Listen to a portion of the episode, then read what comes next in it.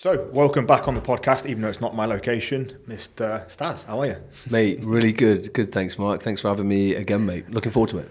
Yeah, massively so. Um, so, obviously, last time we were kind of just talking shop, talking about our philosophies of life and all that sort of stuff. This time, we have got the centerpiece, the talking point, your book, The Hard Road Will Take You Home. What's it like to be a published author, mate? Hashtag author. I've not. I've not.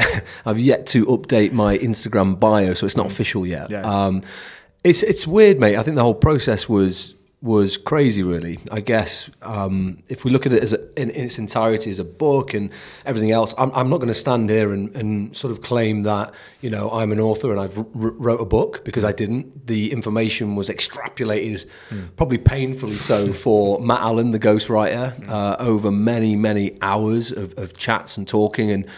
this goes back probably well over two years, I'd say, in kind of the, the, the, development, the making, the kind of thought processes, and during COVID as well. I remember being sat up in this room in, in ThruDark headquarters in the think tank here, and you know, just Zoom chat with Matt and phone calls, and it was just mm. from the beginning, tell me everything, and he would then be sort of interrogating on on more sort of specific um, areas and bits and pieces. So I'm oh, I'm not going to stand here and say I'm an author and I've written a book mm. because I, I, feel like I haven't wrote a book. If that mm. makes sense, I just feel like I've had some amazing conversations with an extremely talented ghostwriter in Matt Allen, who's managed to put my thoughts and, and experiences into uh, into a book. Mm. I mean, from my perspective, I wouldn't have known. Like it reads really well. It reads as if like when I read it, uh, it was I was reading it in your voice like of how he's communicated that. So it's gone really well. Yeah, I, that was really important to me, and I think that's probably where I was a bit of a stickler with Matt, um, and he got that as well at the beginning of the process. I said, look, I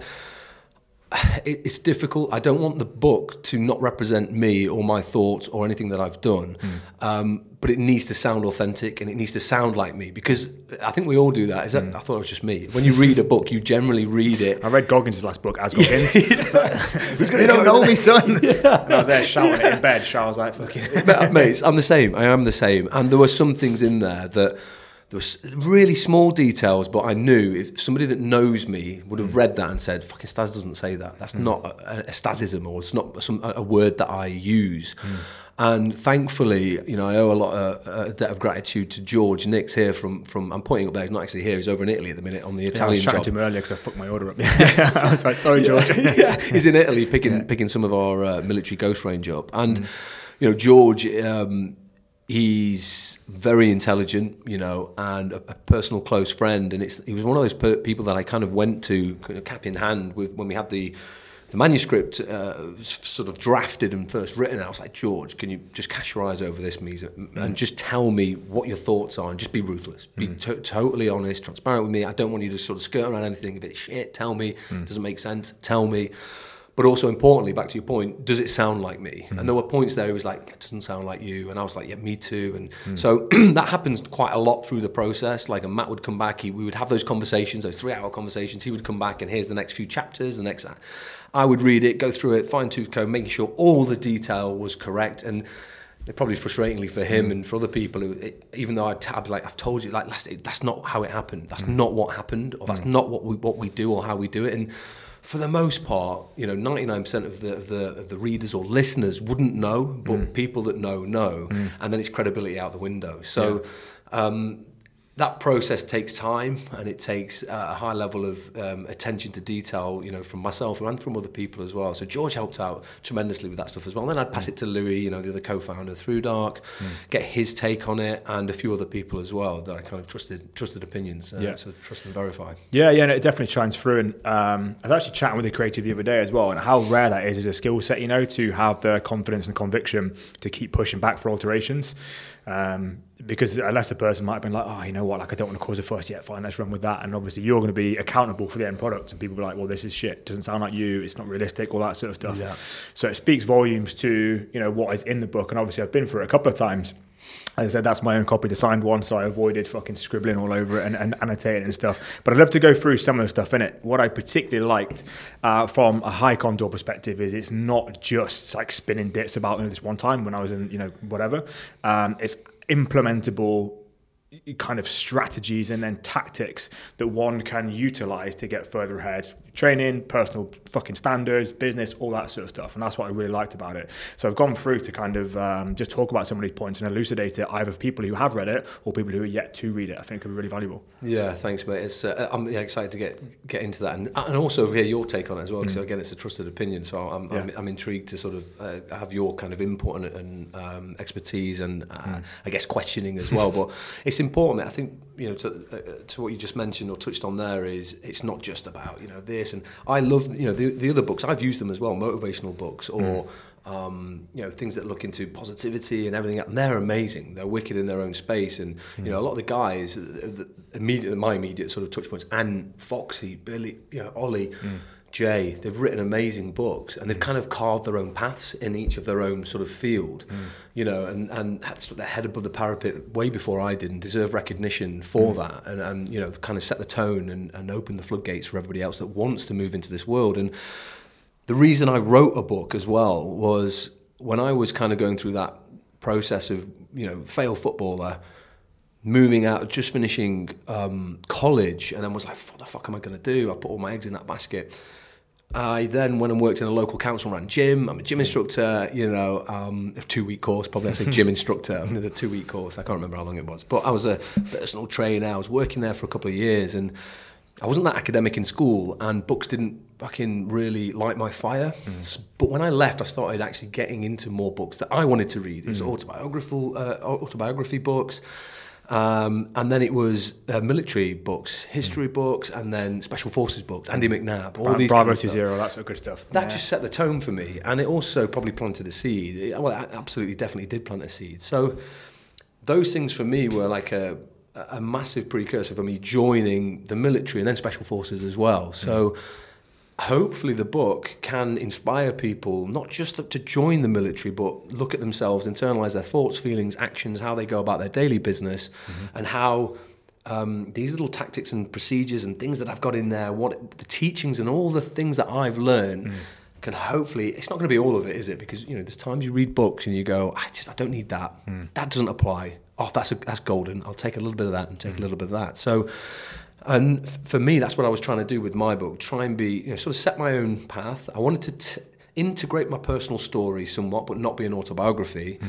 But the only points in terms of my personal life and integration into the book was, what did I learn? There's a mm. point where I've learned something personally, something that I've learned professionally, you know, in, in the military, and then something I've learned, learned professionally also in business, mm. and kind of how, how do I apply those kind of learnings and mm. teachings, and and that's intertwined with a a life story, a mm. military story, and then a mm. business story as well mm. to try and set that tone and, and the idea mm. um, as well to people. So that's the kind of theory behind everything. And, and that's, that's the do. most valuable element of it because uh, I'm a huge advocate for learning the right lesson because someone could go through similar experiences to you but have learned a different lesson. So they yeah. take a very different trajectory and arguably wouldn't have been such a successful one.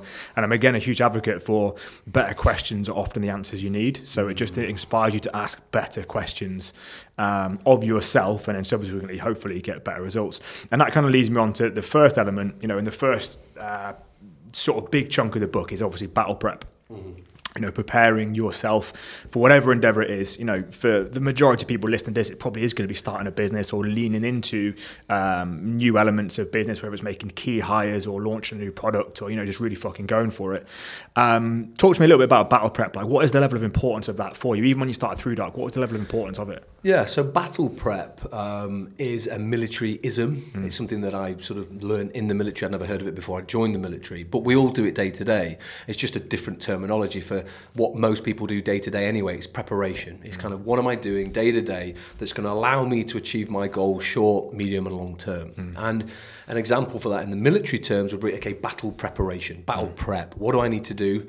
First of all, what's the mission? Mm. Okay, what do we, what's the objective? And then what do we do? What do I need to do personally? But then what do we need to do as a group collectively to enable mission success? Mm. And then you break everything down. Everything. It's not just thinking about okay, target over there, get the guys together guns, let's go, assault that position. You know, there's so much levels of detail that go into every element of that as well. And then you look at, even if we zoom out of there as well and we start looking at geopolitically what's happening and we're in the right place and at the right time and mm. all those kind of things that you can then start thinking higher level, higher level, what, what about this and what effect will that have? And then if you break each part of these down as uh, elements down into its individual point, you know, you can then really start getting the information that you need. Talk about extrapolating information, mm. and then you can start using it to your benefit. Okay, what about this? What does that mean? And how can I add value here? And my personal stuff. What do I need to do? How do I how do I prepare myself mentally for what I'm about to do, and also physically? And then you break each bit of that down as well, and and then it just branches off into all these different kind of different compartments and different avenues. And i think for me in short that's what battle prep is about. It's mm. not just about oh, i'm going to the gym how do i prepare to go to the gym? Mm. or i'm starting a business how do i start a business? Actually they're both very big things. Mm. and it's about goal setting. It's about what's the what, what are you aiming towards? What's the aim? Okay now working back how much time have i got? And there's a lot of other factors that, that affect Mm. You know, um, everything from a mission to going to the gym to starting a business. It's mm. how long have I got? How much money have I got? How many people have I got? Mm. You know, all these kind of details. And you break everything down again in more detail, more detail. And that was one of the transferable that was you know one of the transferable skills I guess for me and Louis leaving the military we just sat at it like a military operation it was mm. whiteboard writing everything down I'm looking at you I'm pointing towards your notepad that's in front of us exactly like that it was kind of center mission and then all the break off points. And what does that mean? And then before you know it, there's so many little rabbit holes that you're down, but they need they need investigating, they need unearthing. You need to lift the stone upon that, have a look at that. What does that mean? What if we don't do that? Mm. And then you start building this picture. It's like fucking building a house. It's brick by brick mm. by brick by brick. Before you know it, after a while, you then you've got to, what should be assembling a, a house or, or, or whatever you're sort of building. So, for me, Personally, I could look at myself, individual, fitness, mental health, how I approach things, and then it would be business. Well, what, what am I trying to do? What is the business? Mm you know, and it, it could be anything. I want to start a tattoo. I think I used the, the, the example there in the book about a, a tattoo studio. I'm starting a tattoo tattoo studio. Yeah.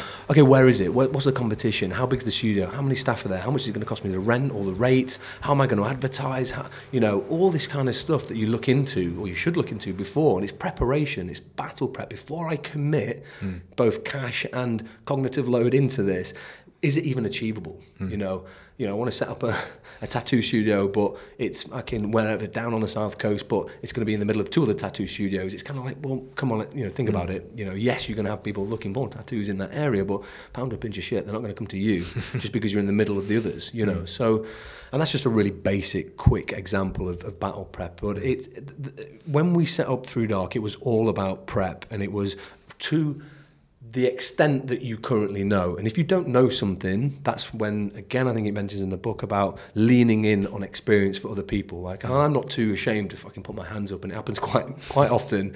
You know, I'll be the stupid guy in the room. Sorry, stop. What do you mean? How do we do that? Well, if we, there's not enough brain power in here right now to kind of achieve what we want to do, then how, how do we make this happen and mm. who's got a solution to stuff and, that, and we talk about it in the book as well about always listening to other people's advice as well and that's what the special forces are very good at you know they're very good at having the experience in the room but also leaning in even to the new guys because mm. you need that fresh look as well and eyes onto on, onto mm. problems as well. And with that, like, because that's the the level of preparation we'd aspire for most people to have, and we refer to it as just stacking the deck in your favour. Yeah. How do you prevent that from becoming paralysis by analysis. Because obviously in the military, like to an extent, you would not have had that much of a say. Like that needs completed. Fucking figure out how you're going to do it. With the business, it's very very easy to look at all of the variables and a market analysis and be like, oh, I'm not I'm not really sure.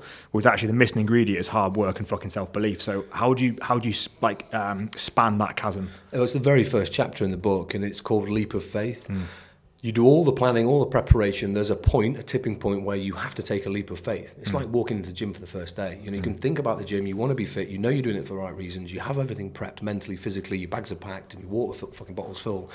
At some point, you've got to walk through the door. You have to walk through the door into the gym and expose yourself to a new environment and to being uncomfortable. Mm-hmm. And I think the first chapter for me, leap of faith, is actually, you know, metaphorically taking a leap of faith, but for me it was actually leap of faith, jumping out of the back of a, you know, a C-130 platform at night, you know, as a part of a military operational parachute jump, and mm. and you know, so if you don't get to that point, and you can turn around at any stage and say, "It's not for me," and I, I don't want my wings, or I don't want to jump. Mm. That's fine. You know, that's that's a decision you can make. But if you want to take that leap of faith, and if you ultimately do take that leap of faith, what's on the other side of that is just growth, and, it, mm. and it's all net positive for me. Yeah, that's the the key thing is that it's on the other side of what is going to be pretty pretty intimidating at first, and then that leads me on to the concept of red cell analysis. So obviously that's hyper specific to the world that you're operating in, but it is fucking beautiful. I've seen it called different things, but probably not explained as well. So for those listening, like just talk to me about red cell analysis, what it is, and the value of doing it.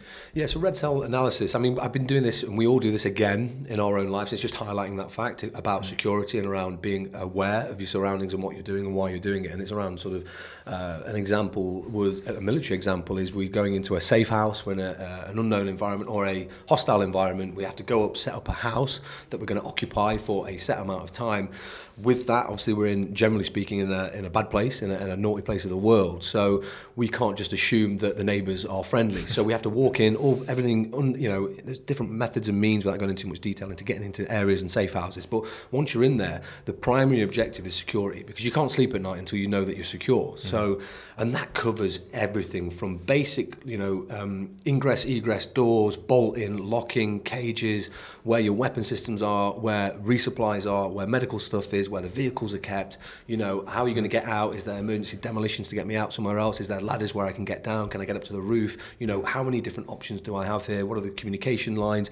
Are we relying on local um, communication lines or mm. internet, blah, blah, blah, or can I have standalone systems that I don't need to rely on? I can have SATCOM, all that kind of stuff. Mm. Cash, money. I know where I'm going if it absolutely goes terribly, and we're all, you know, you're kind of um, running for the border. Yeah, you go for the border, all that kind of stuff. And, and do you have other things set up? Is there, is there vehicles stowed and caged elsewhere with, you know, money, uh, all that kind of stuff that you layer on very quickly and that you start thinking about. And it's not it's not tin hat sort of you know end of the world, but there is elements of that because. It only t- I think I read a report. It takes I think three days, and we we actually felt this and witnessed this in um, lockdown. Mm. It's not long, is it, before the mentalists are running around Aldi trying yeah. to get all the toilet paper. Getting on the bog roll and making banana bread. It doesn't take long though, does it? Because as soon as I think it is three, three to five days that if if if something fails mm. in the system, like food, mm. a basic necessity for everybody, and therefore everybody goes to panic mode. It's mm. fucking the shimuli goes up. You're at ten thousand feet, and you're going. If I can't feed my family, I failed. Shit, mm. you know. And then you get all the levels then that, mm. of debauchery and people fucking running around doing all sorts of shenanigans and madness. But to that point, what have you actually got in your garage? Do you have water? Do you have food? Mm. Can you sustain yourself? What if the heating goes off? Do you have gas? Mm. Do you have spare fuel? Do you have all these le- all these different things? And yes, you can go too far with it. You know, you can you air raid shelters and the zombie apocalypse, and mm. you know, our, our, friends across the water are really good at this. You yeah, know, they fucking love it. Yeah, an armory, ten thousand rounds of nine mil in the basement yeah, just in case. Yeah, they'll, they'll, have tanks and, and, aircraft carriers and all sorts. But um, and you're limited to your imagination really. But there are books on this and survival, and Ollie has brought a, a, brilliant book around this and survival and, what, and the, some of the basic things that you should have mm. set as an individual, and especially if you've got family and kids and people that rely on you, little ones. So mm. there's basic things that you should have set up. So that for me is red cell analysis. We also did it in a corporate environment, so companies will bring you in and ask you to do a red cell analysis on their current structures and that could be digital and physical so digital would be check our systems uh, IT how quickly how easily can you ingress into our buildings using fobs using passes um, through the Wi-Fi all this kind of stuff and then also physically can you get into the building and what can you extract and everything else and uh, there's, there's a couple of well, there's one story in there with. I, I really enjoyed that story. I, yeah. I, can't name the brand, but yeah. um, they're a big fucking brand. Yeah. Um, so yeah, but but it's interesting, you know, mm. to, to do that kind of stuff, uh, and that was in short red cell analysis. Yeah, it's fascinating stuff, mate. And then that kind of leads me on to in that red cell analysis, you probably would have. That's I'm assuming where you unearthed the underdog advantage and being like, right, we are definitely punching way, way, way above our, our, our fucking weight but now we're going to use that to our advantage because we're going to build a fucking intelligence profile and we're going to use that to our favor. We're going to work on the information that we've got. How would you now adjust? Because you know, if I if I go back five six years, I can't remember how long it was. Maybe five years ago, I remember buying like one of the uh, original fucking hoodies from you guys, and I've still got it this day. It's beat as shit, but I've still got it this day. It's still going strong and you know you guys were really new like emerged on the, on the, in the industry and it was incredible like if you saw someone else with with Food Icon you like you'd give them a wink like that he fucking knows yeah. and now it's, it's a powerhouse it's a phenom and rightly so how have you evolved from going from being the underdog and almost having that chip on your shoulder to then you know having to change uh, towards right now we are actually recognised. Now we are a bit of a powerhouse. Now we do have firepower. How have you evolved with that to avoid any kind of complacency? Yeah, good question. I think um, everybody loves an underdog, don't they? Mm. Whether it's sport or whatever, and, and, and there's a lot of power in it, and, and it is a thing because it's been a thing and been made a thing, and people have shown that mm. actually when they the, the kind of the odds are stacked against you that you can rise to that level and you can compete you know as long as you are passionate and you are you know you have the bit between your teeth and you know that you're traveling in the direction that you want and should to be should be traveling to in and it's true to you and your cause i think why not? It gives you that added extra sort of oomph. It gives you a little bit of fire in your belly. It makes mm. you go yeah we can fucking do this. We'll prove people wrong. Mm. and i i use that on selection. You know, I'm small. You know, I'm not the biggest guy. I'm not the fittest, the strongest guy, or anything like that by any stretch of imagination. But I remember look, turning up day one uh, and the selection process in Wales, 240 people looking left and right, and there's some man mountains on there. There's some imposing people, people that have been in the you know in their respective units for a long time. They're well decorated and they're experienced soldiers. You know, and but it's a leveler. It's an opportunity to fucking be level, mm. and there's nothing that you can bring on selection from medals to experience to stripes to rank, all this kind of stuff. You can't say, well, I'm a sergeant. I can, no, no, no, no, no. It, it's mm. fucking selection. You've got to get from point A to point B carrying the same as him and him mm. in this time period. Like, fucking do your bootlaces up and go. Mm. And I love that. I love that opportunity that you get mm to really try and push yourself and test yourself in that environment. And mm. that was that underdog. So I, I love that feeling of going, fuck, it actually doesn't matter.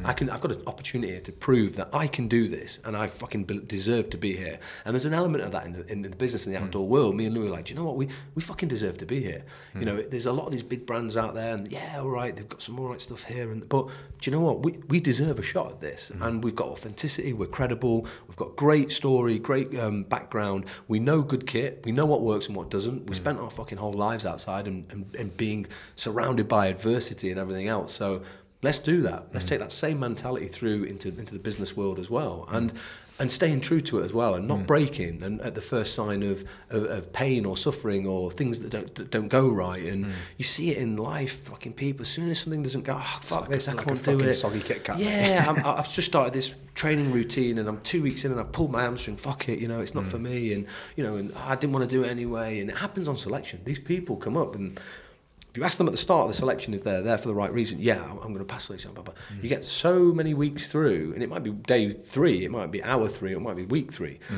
and at varying stages, the the element of doubt kicks in with people, mm. and as soon as something happens that's not on their fucking on their on their planner, mm. i.e., a twisted sock or fucking whatever's happened, uh, something at home's happened. Mm and that excuse that they use, they can feed on that and then go, right, that's me, I'm out for yeah, these reasons. They've, they've, they've practiced that fucking they've excuse in their head. And yeah. uh, I had uh, obviously a mutual friend of ours, Lloyd Cooper, the Yorkshire Grip on the pod, a couple of Fantastic individual. Absolute fucking legend. Shout out to Lloyd. But yeah, we were talking about how he just fucking used to destroy a black belts in competition because I, I wouldn't, I wasn't the most physical, wasn't the strongest, but I'd just put them under pressure and I'd feel their soul break because they had that. They had like, right, this is my course of action and it's going to work and he, the enemy gets a vote and he'd throw the spanner in the works and then they'd fucking shit the bed, panic, go limp, and he's like, well, now you're fucked. Like, now you really are in trouble. We say it all the time in the program is like, remember, we are the hard to kill, we're not the weakest piss. Like, yeah. things are going to go wrong, and it's how you respond to that. So I really, really like that point because things are going to go wrong you're going to face challenges, and I'm very outspoken that I think, rightly or wrongly, business is the number one self development course in the fucking world. Like Absolutely, it challenges you on, the, on the daily yeah. uh, in ways in which you don't even see coming, no matter how hard you try. Like, okay, we, we fucking got caught off guard there. Like, how do we respond to that? Um, what's the importance of vision in being able to to keep going forwards? Because what I mean by that is some people do start out, whether it's training, business, whatever, where they've got a chip on the shoulder, going to prove people wrong, and it's quite dark energy. It's almost like an aggression, isn't it? It's like fucking watch this, and you get to a point you realise, right? Well, we've superseded their expectations. People are now patting us on the back fucking hell, and people can tend to kind of regress from that and, and they need to be in pain in order to, to fucking work. So what's the importance of you continuing to stretch that vision to keep you moving into into space? I think in its simplest form it comes down to why are you doing something and why are you so passionate? And it's a very good point that you raised there because I've seen that happen again on selection process and business and friends and people that do training program jiu-jitsu and all these kind of things where you start with the right intentions and you have a fire in your belly and it's and it's purposeful and it's brilliant. Mm but you can only feed on dark energy for so long before Fucking it burns you consumes you, and Yeah. it burns you out. It hmm. burns you out, and then you have to be clever, and then you have to sort of start thinking about things logically and strategically and why you're doing it and everything else. And you know, um, I think if your intentions are true and you think like me and Louis are fucking, you know, we might not agree on everything, but we know that where we want to take ThruDark, hmm. and that is unwavering. You know hmm. that that quality and attention to product and to brand is unwavering, and we've got that fucking. That's as far as we can see into the mm. future.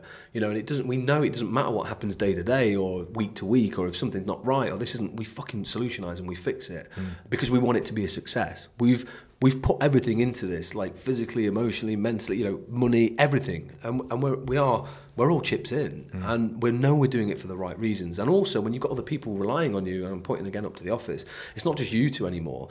So, from a business perspective, you know, I've got people that have their revenue and, and livelihoods that are relying on you performing and turning up every day and doing what you said you were going to do. And I think there's a lot of there's there is with that with that sort of um, pressure. I think there's good to be had with that. I think hmm. putting yourself in, into that sort of sphere of pressure and understanding that it's not just you and you've got other people relying on you. Hmm. That get that fucking that motivates me. It another purpose. absolutely motivates me, and it's the same um, on my personal life as well. My missus, you know, my wife, my kids, little little little kids running around. That that motivates me. I can't just sit on my ass and do nothing. I, That's going to be no. That's going to value add nothing to me or to to my family that are relying on me. 100% is zooming out and realizing it's bigger than you now. Yeah. And again, a lot of people shy away from it early on in business. I did, like putting my hands up like a few years ago about hiring team because like, well, now I've got to actually, I've got to make this work. Um, and it's an incredibly empowering moment when you realize you can be the reason that someone gets their dream job. You can be the reason they go for a party on a Friday night because they got the promotion, they got the thing. Or you can be the reason we're like, fucking hate it here, I hate my life. Like, Yeah. and you have that power, you have that responsibility to make or break someone's will and future, um, which is a point that's not touched on often enough. So really glad you raised that because I think that's very powerful about the vision is bigger than just you. Yeah, and you and you have to be that person that flies that flag, you know. And it's the oh, who's the guy who said three, uh, four E's and one P about the energy, energize, and, and, all that kind of stuff. And Tommy uh, talks about it quite a lot. And you have to bring that to the party. You have to be full of energy and, and be pr- uh, positive and, and inspire people to do better. And but that leads from me. It's not false either. You can't because people see straight through that shit. Mm. And We've you all get been knackered. around those people. You get knackered if you try it for like two or three days of being Mr. Happy. Because I'm not that guy. Yeah. Mm-hmm. No matter how much I might want to be, I'm not that fucking guy. I exude a different type of energy, like maybe similar to yourself, and it just fucking burns you out. And then people become somewhat different. It's like, hold on, you're not who you were three days ago. Like you were fucking Mr. Happy Go Lucky. Now you've just fucking kicked the cat. Like, what's going on there? Yes. Like, yeah, yeah, yeah, yeah. No, exactly. And you, uh, this whole fake it till you make it will only get you so far, Mm. and then it, you know you can't do. I think this is why a lot of businesses fail after maybe a year, two years, or they run out of cash. But also, it's not something that they're fully invested in, and they don't Mm. actually believe it themselves. And you know, and the testament to good businesses are the ones that have been there for a while that are working, that are profitable because it's, it's done for the right reasons. And I think once you hit, for us, a big marker was this five years point. You know, mm. obviously the first two years are the big ones, mm. and you're fucking you're out the gates and you're just you know you're solutionizing, you're putting out fires, you're spinning plates, all the usual stuff. But actually, when you get a business that starts establishing, then you start growing. Mm. You then get to about year five, and you think, actually, this is now really working, and it's about with the foundations have laid, everything's set. Right, how do we now take this to the next level? And it's weird, isn't it? Because I mean, I'm nowhere near to the same level, but it almost feels like it's re-energizing. Even though there's five years of graph gone in, it feels like you've just arrived at the start line. We, we actually mentioned that the other day we started and, and it's about investment. You know we've had we've been incredibly fortunate with with our founding investor Steve Clark and a good friend of ours. So he's backed us from the very beginning. And we've just done a second round of investment with some other people that have jumped in, in as well. Um, and uh, another investor Alan Barratt from Grenade. Yeah. uh, who was very successful a really good uh, friend as well um, and we talked about that. You know, you, at those points, and we're looking at even more potential, more investment as well in the in the near future with something that, that could be potentially very big and, and, and huge. But you know, and Chris, our new CEO, he, he, he actually said that and raised that point about you know, yeah, you might be five, six years in, and you deserve that recognition. That's fine. He said, but as soon as somebody else comes in, investment, they're like that.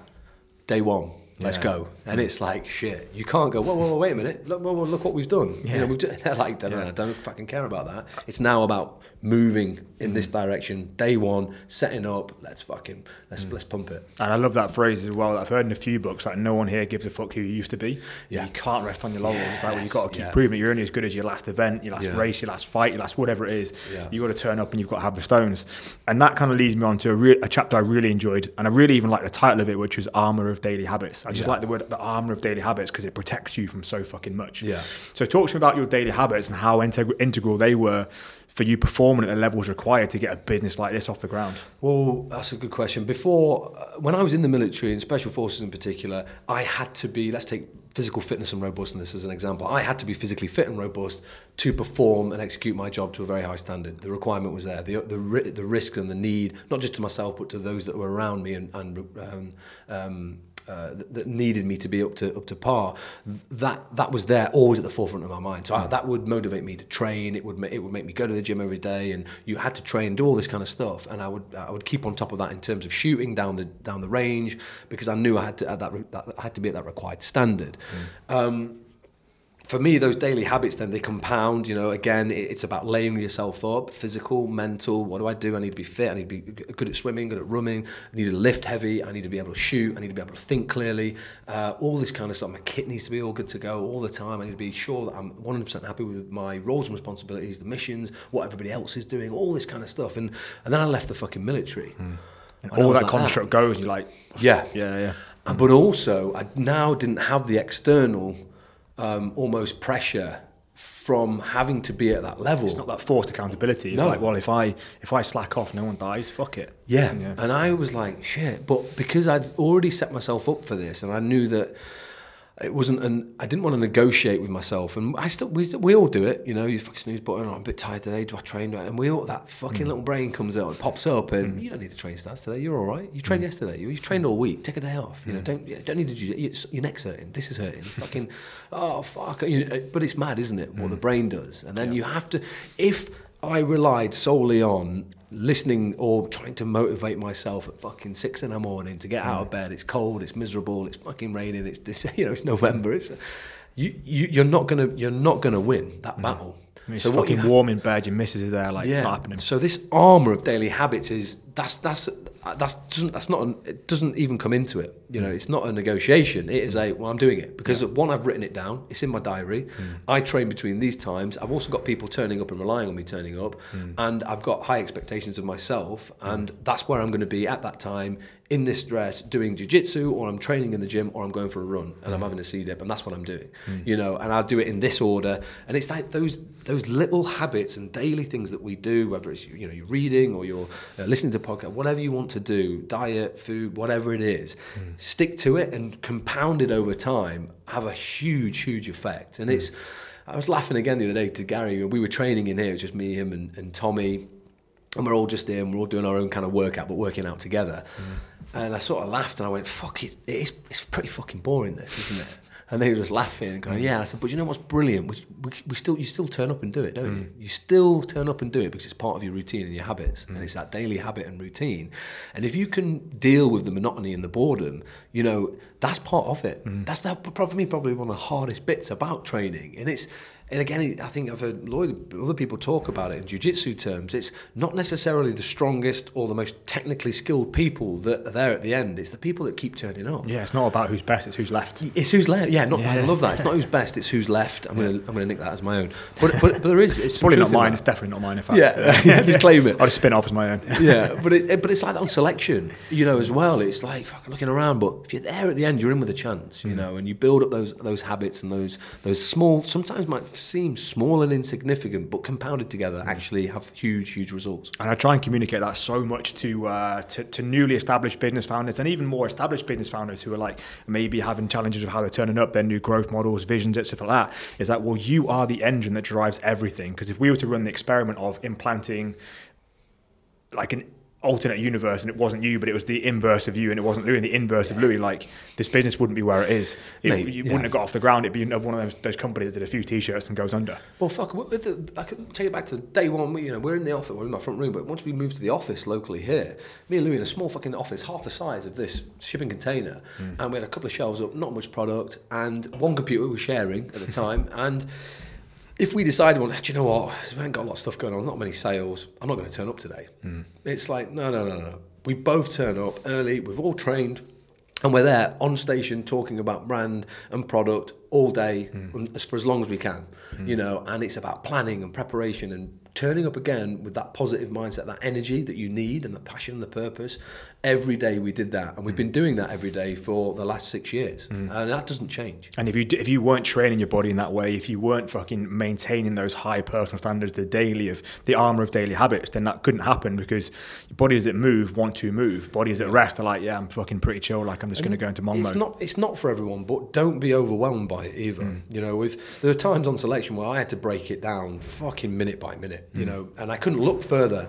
I couldn't look past my nose sometimes. I was a mm. snotty mess and mm.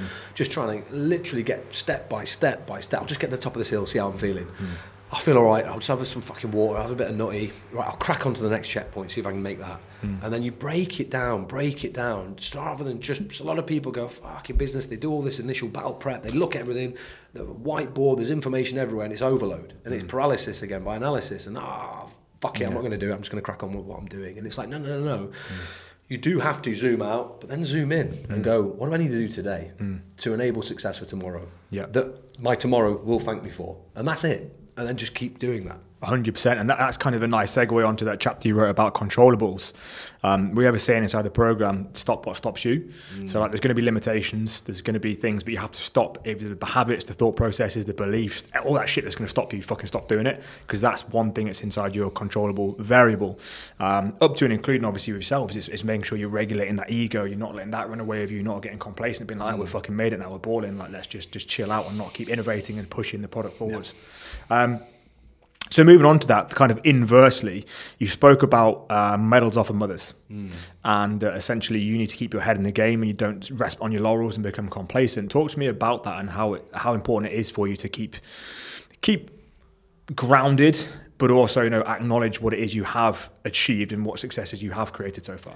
Yeah, it's difficult, and, and the medals in particular is a weird one, isn't it? And, and it's it, it's clearly aligned to my time in the military. But you know, people do receive medals or acknowledgements or um, what's the word I'm looking for in a business setting? It's uh, it's uh, a fucking well yeah. done. It's a well done, or here's an employee of the month award or mm. something to those effects. So although they're not medals pinned on your chest in the business setting, we do that here as well, and they're important goals to try strive towards to enable you to be better every day. Mm. Um, because otherwise, what's the fucking point?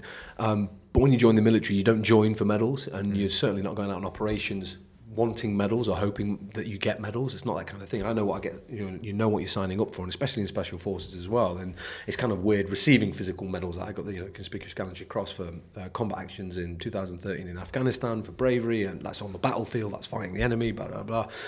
And you know, you have that element of pride, but it's really weird receiving a medal, and you get that weird, or maybe it's just because we're British. I don't know, but you get that awful feeling of British is oh, like, no, nope, sorry, sorry, no. sorry. yeah, exactly. Uh, You do have that moment, oh, and then and then you start worrying about what everyone everyone else will think. Oh, do people think I'm deserving of it? And Mm. uh, should I have got it? And what about everybody else? They're doing the same, and they've done stuff, and but they've not been recognised. And then you Mm. just stop, fucking stop, stop, stop. Take it for what it is. Um, acknowledge it. Be grateful for it. Mm. Be thankful. And then move on. Hmm. But what you could do, or what I could have certainly done in my time, was oh, I've got a fucking, you know, I've got this medal and, it, and, and it's it's quite high up, it's quite prestigious. I could turn back up at work and go, oh, it's fucking me, I've completed it. You know, fucking look, at- look at me. And, SF completed, Yeah, mate. exactly. and, and, and swag around. And but it's like the fucking train's moving. Nobody gives a fuck. Mm. You know, people will congratulate. them, Well done. That's fucking brilliant. That's amazing. Mm. Anyway, let's move on. Let's crack on. And if you can't get your head around that, you'll get warped up by your own self ego, and Mm. it'll just fucking wrap you up and take you down the fucking wrong path. And Mm. you know, for me, it was like I've got to prove myself even more now. I've got to prove, and that's how I used it in terms of that. So that that sort of saying medals, they're for mothers, and it is. It's a part something for other people to be proud of and recognise. And take the moment to recognise it, but don't let it fucking pull you down into a false sense of security. And the same is with jiu-jitsu, isn't it? There's that saying, that saying, you know, it, it- it's only two inches, you know, a belt, uh, you know, you, uh, that covers your ass. You've got to cover the, you know, cover the rest. Completely fuck that saying up, but it's around, it's around Yeah, that, isn't it? I get what I mean, yeah, Do you know yeah, what I mean? yeah. You, that that belt there, whatever colour it is, it's just a belt. You know, it's like you John, have to- someone asked John Danaher the other day uh, on a podcast, how do you get, uh, how hard is it to get a black belt? And he was like, it's fucking really easy. Ah, I see that as he was well, like, it's really easy. He's like, I know so many terrible black belts who are basically shit houses. Like, be obsessed with how good you are, Mm. Yeah. and that will take care of itself rather than just working to get a black belt and then being like, I'm Billy Big One's got a black belt, skills. and then getting fucking absolutely stoved in by like a, a competitive and athletic blue belt. Yeah. Like, it happens. And that's what I was doing in the range. I was like, I'm going to work even harder, go up the range, make sure my shooting and my soldier everything is fucking to the point, so that people can't go, oh, he has rested on his laurels, and hmm. that's. But that's good. Use that. Use that as fuel. I think hmm. to motivate yourself to be better, and to keep continuing to push to be better. And it's the hmm. same in business as well. Don't hit a milestone and go, fucking, hell, we've done it. We've done one million pound in revenue. And you go, that's it. We've fucking done it. Completely, I yeah. remember saying Yeah. to Louis back in the day, in the first office we were in, Yeah. uh, fucking day two of you know, and uh, just joking about. it. I was going. I said to him, I was like, Louis, if we ever do a million pound revenue, I'll do a backflip off this fucking table. do you know what I mean? Because Yeah. you just think it's so unachievable. At the time, you're like, fucking never going to do that because we've got three jackets, a couple of t-shirts, and some baseball caps. You know, and the revenue's so low, and you're like, that's never going to happen. You know, then you hit it, and you fuck, I can't do a backflip. That's probably why I've got a bad neck. Neck's fucked, yeah. No, but but but you, you know you have to layer those things on and, and, and aim towards those things as well. But understand them, take them for what they are. It's a mm. result. It's brilliant, but also then move forward and continue with the mission and crack on. Hundred percent. So it's, it's the inverse of like you know people get sad, frustrated, whatever. Give yourself a window of opportunity to sit with that emotion, express it. Don't fucking compress it. yeah. And the same with success. We do see a lot of guys who get real success guilt. You know, have created incredible things in business, personally, athletically, and they daren't fucking say it, celebrate it, acknowledge it because they think everyone around is going to be like, "You- "Who do you think you are, fucking Billy Big Ones?" and it's like, mate, you've earned it. Like, give Yeah. yourself a fucking pat on the back. Yeah. Just Yeah. don't keep patting yourself. Like fucking uh, Yeah. sit with that. Um, and it's really interesting kind of social experiment. I recently celebrated a success put on Instagram. Fuck me, it was there was a, a clear divide between how people receive that and not. Like you said, most of it's Yeah. probably us being British, but Yeah. um, and then as I got to the end of the book, what I really, really, really liked was as you spoke about a lot of. I'm going to use the word self-development books for want of a better phrase. You know, starts out fucking strong, kind of tapers because they've probably got an amount of pages they need to hit to satisfy the publishing house, and then it just fu- sort of fucking peters out. So you get people get a surge of motivation and then don't really do anything with it. Your book is the total fucking polar opposite. It closes with right now you know all this stuff, probably heavily inspired, but here's the thing that you need to be super aware of, and that's doing the fucking work. Mm-hmm. To what extent has just you know white knuckling it been it been pivotal in what you've created? Yeah, I guess for me, uh, you know, I, I didn't want it to be like that either. I, did, it wasn't. I just didn't want to do. Here's a cool story. Uh, look how good I am. Yeah. Because I fucking. There are plenty of them books, mate. There Yeah, are plenty. It was more about how do we now wrap all this up, like you've just very well uh, sort of summarised, and then okay, what do we do now, and how do you action that? Hmm. And and the, again, it's not everything, but if you can pick parts and elements of the book or certain chapters that really stick or resonate with you, Hmm. maybe you can apply them into your life or your business or, or your social personal life as well, and, and social. Because I often say, both to my clients and on, online, knowledge is not power, implementation is. Yes. Like if you Yeah. take one thing and you implement it. I remember the first ever business course I did, right? It was an eight week course. I never finished it because I implemented so hard in the first three weeks. I no longer had the time because I had such an influx of new customers. I was like, I, I haven't got time to fucking worry about that anymore because implementation was the key. Yeah, and we all know that person as well. We've Yeah, fucking yeah, been fucking- surrounded by those people Yeah. that have got this fucking idea, business Yeah. idea. It's like Yeah. I say it- to people, fucking fucking beware the person who's always got new ideas and plans. Yeah. You mentioned boredom earlier, and I was going to pick it up, but it's just come back to my memory of when you were training about the fact that it is fucking boring. Like boring is a double-edged sword. It's both a superpower and it's an indicator that a, a plan is successfully being followed and adhered to because fires don't need put out. But it's also the biggest risk to business owners and professional guys because people do not silly things when they're bored.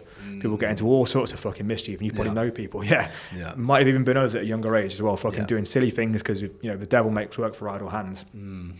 But all that being said, mate, I thoroughly enjoyed it. I know a lot of people will, will enjoy it as well. Do you think you'll ever write another? Do you think that would be on the I'm cards? doing a fucking colouring book next time, mate. I'm uh, no, I think the process was great. I really enjoyed it, and I'm I'm super happy with, with how the book has turned out as well. I really am, and I think um, I think it will help and add value to a lot of people. Um, you know, I had to go through the process of disclosure, which uh, you know. you and I spoke about it last time we were here. I don't know if it was online or not. Yeah, so the, you know the Security Seller in London, obviously anything that we push out, you know, has to go through these bal- balances and checks, and, and rightly so as well, you know, mm. because a lot of it is, is in the national interest and security for the lads that are currently still serving, and something that you know I absolutely want to back and get behind as well. But mm. it's a long process as well, and one that you work with them, you know, uh, it's, it's kind of in collaboration, but it takes so long, you know, mm. and there's things in there and stuff that's amended or tweaked and changed. I actually had the opposite. It wasn't me going, shit, I've got to make 370 pages. It's fucking, we need to take some some stuff out here, you know, uh, but also make it as, as short and sharp and to the point as possible. I enjoyed it, mate. I really enjoyed it. I thought it was quite um, cathartic, nostalgic, you know, going back through those memories as well and sort of seeing how I felt about that and, and actually what I thought about certain parts as well and, and things that I've done. It was it was a really good process, mate. Would I write another one? Yeah, probably, but do something slightly differently. And it, and I think that might be um, tailored around just you know the business as well and success. But I think I've had a lot of people asking more about the autobiography side and the younger life and other things that have happened in stories. I, I don't know, mate. We'll, we'll see what happens. Yeah, yeah, awesome. So one thing I did say to people who follow the page is uh, I'd give them the opportunity to ask you a couple of questions. So what I'll do is we'll grab some questions, and are you right to do? We'll pick the best three Yeah. and do some quick fire questions. Yeah, absolutely. Cool. Right. Let's go for it. Will there ever be a boy born that can swim faster than a shark? Can he do it on a Thursday night in Stoke? Can he do it with the burger on his back. Only just. So right, fucking. I actually haven't been through these, so we'll see what the crack is. Um. What questions have we got? Uh, I tell you what, I'll give you a look in, and you can decide which one you you, Oh, you pick, mate. mate. No, you pick. Go on. Cool. Um, do you have a go-to mental response if things are going south or rapidly? Yeah, generally scream. no, it depends, and, and we're all human as well, and it's that chimp paradoxing, isn't it? The chimp brain, and, and which we're all guilty of. But it's about about awareness. You know, uh, literally today, someone cuts you up, and you go back in the car. It's an immediate, uh, natural, um, autonomous response almost of chimp brain, back, and then you go, you know, I sort of laugh at myself. Like, what am I doing? But yeah, generally speaking, it's back to controlling the controllables in terms of uh, what we sort of slightly touched on, and it's about how can I affect the current situation? Is it going to have a long term effect? Am I going to worry about this in 10 minutes, 10 hours, 10 days, fucking 10 years? You know, and that will then determine on in terms of my response to things as well. Hmm. Clearly, some things that happen that are fucking horrendous that hmm. need that level of attention and, and you know it'll justify its own response. But general day to day, if things are going south, it is pull back from the campfire, right? Assess it. Worries the misuse of imagination. Can I actually affect what's going on right now? If I hmm. can't, it's rolling out, and um, let's fucking let's see where this where this merry-go-round takes us, you know. And there's elements of that, so it really does depend on what that what is the issue. Is it business? Is it is it mm. personal? And things happen all the time, and it's about stress responses, about putting yourself in situations and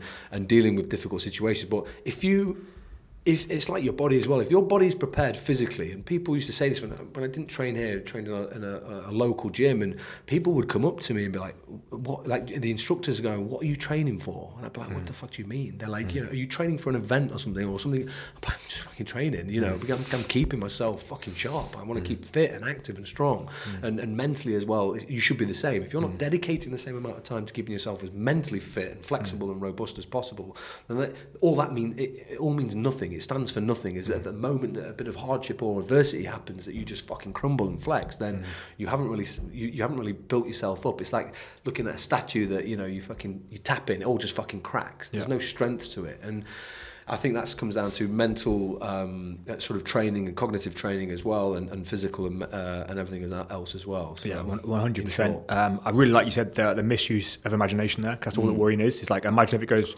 right instead of worrying if it's going to go wrong. How many times have the things that you worried about actually happened? Never fucking It's happened, man. yeah. Mm. It's the, as a percentage. It's fucking hell. Probably one, two percent of the things that you worry about actually happen. The second thing you said there was actually fucking training the mind. Like the amount of the volume of people I speak to who don't even train the most simplistic of mental skills like problem identification. Mm. Like especially in people that are knowledge-based workers and solve problems for a living for a six-figure salary, and they don't train the ability to identify clearly identify the problem and then begin to iterate solutions and then fucking war game that and then implement it. Mate, but yeah, it's the same in like life and business, and I touched on there. And it, it, it's not because we're all fucking geniuses, you know. It's about solutions. It's training. It's and every day you're going to be f- faced with different problems, Mm. and it's all about solutions. Some days the fucking problems are bigger than others, Mm. you know, and they need a bigger solution or more thought or cognitive load in, into those. But for the most part, you're just solutions, Mm. solutions constantly. And if you can't solutionize, sometimes you've got to have that level of it is what it is, and, and off we go. Mm. Just zoom out and be like, right, well, I can't, I can't impact this.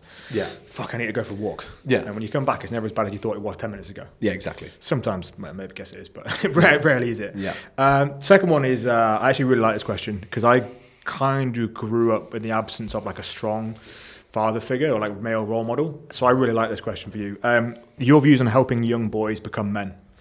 Yeah, a fucking great question, and, and something that I feel quite passionate about as well. You know, um, my personal situation growing up as well was was different. It wasn't the norm. I was raised by my grandparents. You know, so you have that sort of generational difference in, uh, in terms of values and, and everything and beliefs. And at the time, didn't realise it. Being a young kid, you know, lost my mum at a young age. My grandparents are raising me. I've got an old dude, you know, who's, who's now stepping in and acting as, as my dad and not really understanding like, "Fuck, this guy's just fucking his old school values and you sort of resist and there's a bit of friction against it and I don't want to do this and then what, I don't fucking get it and you know he had real but what an ind- what an incredible man you know my granddad is um, and the kind of things that he set set up and put in place for me. At the time you don't understand it because you can't understand it. You just want to play and fuck about. yeah, um, but you know, I've now I'm now seeing and feeling with the benefit of hindsight and looking back and going, you know, shit. Look at actually look at the things and the values and everything else that I have now and what it's enabled me and allowed me to do mm. was absolutely facilitated by him and him helping me mm. to become a young man and then move into being a man as well. And but it's, it, for me, it comes down to ownership again. It's like the Jocko extreme ownership about who do you want to be, why do you want to be, you know, the type of person you want to be. And I've got you know my eldest at the minute, Lucas, sort of struggling to find his feet at school and everything else like that. And you have to have these conversations with them. Mm. As much as you know, it's this, that frontal cortex of the brain's not developed. And I now I'm now having the conversations that my granddad was having with me when I was his age, mm. trying to get this message across, but understanding that you know ultimately because you know you're invested in it. And people that say fucking parenting is easy. Um, are, are people that don't give a fuck mm. about being a parent or their kids. It's supposed to be hard because mm. you're invested and you want them to be the best version of, of, of, of everything that they can be. But you know, young boys, men, there's a fucking huge problem, a mm. really, really big issue at the moment, and it needs addressing, it needs looking at. And I don't have all the answers, but mm. I think if you look at sort of basic things in terms of of fitness, of giving them a purpose and a passion, something to strive towards, valiantly towards, allow them to fail, don't wrap them up in cotton, mm. allow them to, you know. Um, uh, not hurt themselves, but just push the boundaries. Stop being fucking helicopter parents. Stop, stop, stopping them going out and exploring and being the mm. people that they want to be. Let them explore. Let them mess up. Mm. Just support them, you know. And I think that's really important for young young boys to then develop into mm. into becoming young men as well. Give them responsibility, you know, and allow them to fuck up. You know, you have to. And I think that's sort of we're moving away from this, aren't we, in terms of social media and and look at this and everything's easy. I can be a fucking YouTuber. I can do this and. It, well, good luck with that. You know, you look at that as a percentage of people that are actually successful or are YouTubers. I'm not saying it's impossible, but fuck me. Just think about Maybe it's an can aspiration control. identity. Yeah, it is, yeah. yeah. and it's it's a lot of the times because they just don't want to put in the fucking hard work. And Mm. one of the first things, it, rightly or wrongly, to my you know kids and Luke's in particular, I'm, you know, I had the conversation with like, mate, life's hard. You got to Mm. look your kid in the eye and say, life is hard and it's very difficult, Mm. and you're going to have a difficult time moving through and navigating life and trying to find out who you are and what you're about and what you're passionate about and what you want to be involved in. Mm. And that's down to you and it's up to you. And there's a responsibility issue and an element of this as well where Mm. I can only guide and tell you as much as I can. And I think Johnny Payne mentioned about the bow. We Mm. are the bow and I'm set up and once you're the fucking arrow's released and you, you do as best you can to fucking aim and make sure it's going heading in the right direction and you're setting it up for success and everything's correct. But the bow, you know, the, the bow's released, uh, the arrow is released from the bow, and ultimately they've got to make their decisions there. Hmm. And we, we've all come, we've all been through that element as well as being kids and knowing and understanding that your decisions ultimately are your decisions, hmm. and you have to have an element of, of responsibility there as well. Hmm. So. Do things that interest you, that you're passionate about, that keep you fit and healthy. Get outside, do as much stuff as you can, mm. and and and challenge yourself and as well. lead by example. Exactly. Yeah, yeah, yeah. Great answer to that, mate. I actually, um, I was fortunate to be on a podcast with a guy called Matt Beaudreau, who owns the uh, Apogee schools in America, mm. and that's a lot of what he uh, communicates. Again, similar to Tim Kennedy, is like, well, do hard things yourself, and install them with principles and a purpose and some values so they can make informed decisions at crunch time.